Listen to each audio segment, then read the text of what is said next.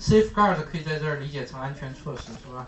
就反对大众主权恶性泛滥的安全措施被列入之后，列入什么地方？无非是法令条款当中，是吧？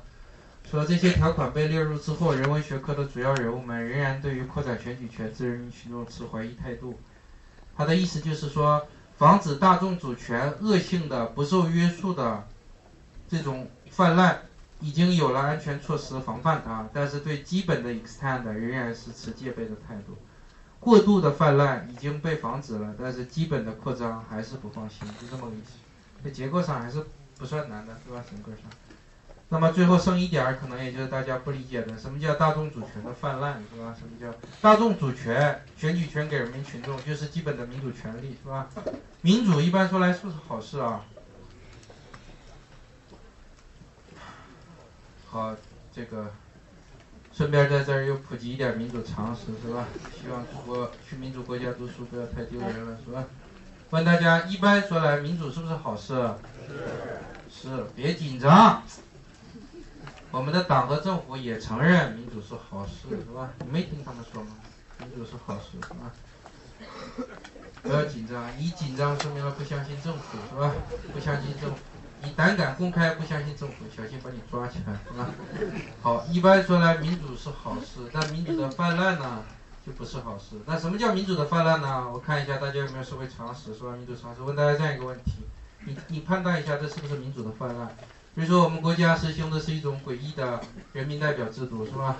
找了一群长什么样不知道、想什么事儿不知道、口音不知道的人，愣给我们代表了，是吧？不知道他想什么，就知道他替你投票，是吧？给你代表。我们在其他城市生活的时候还不明显，到了北京生活，发现对人民代表最明显的印象就是，他们一上街就堵车。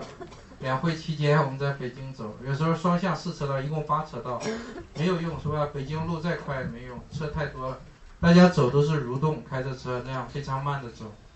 突然，前面本来已经拥挤不堪的四车道，有交警维持秩序，给并成三车道，那基本就不用动了，是吧？就停下来。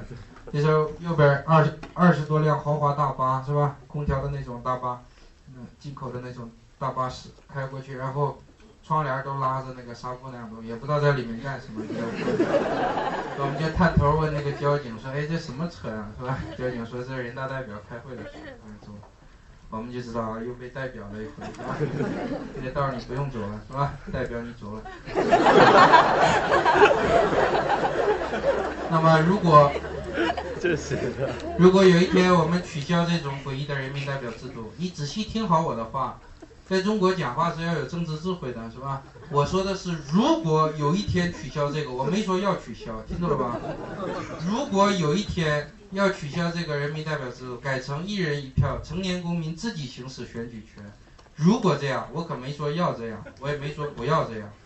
我说如果这样的话，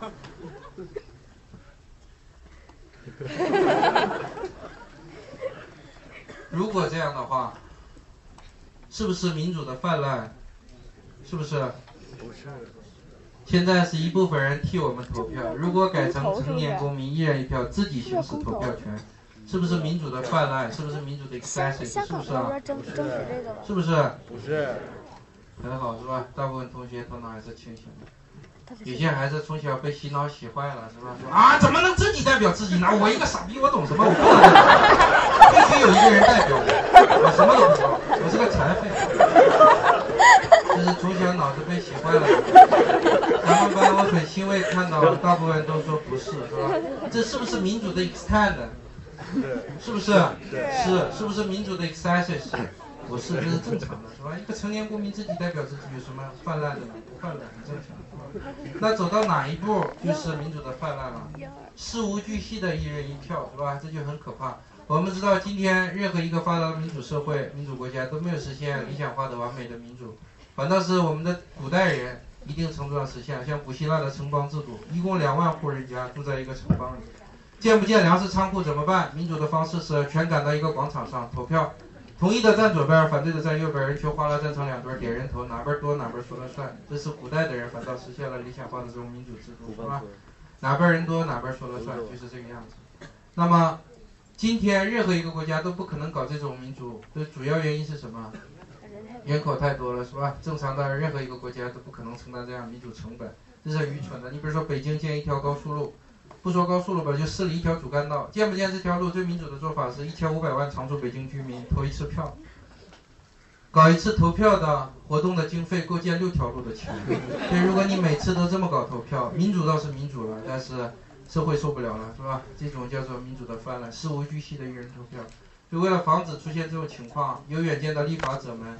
在立宪的时候、立法的时候，早早的有了一些 safeguard 安全措施，防止出现民主的恶性扩张、恶性泛滥，甚至出现大多数人的暴政等等。这些防范措施已经有了，尽管有了，但是对基本的 extend 人文学科的这帮人，我们还是不放心，就这么个意思，是吧？这是六十五题。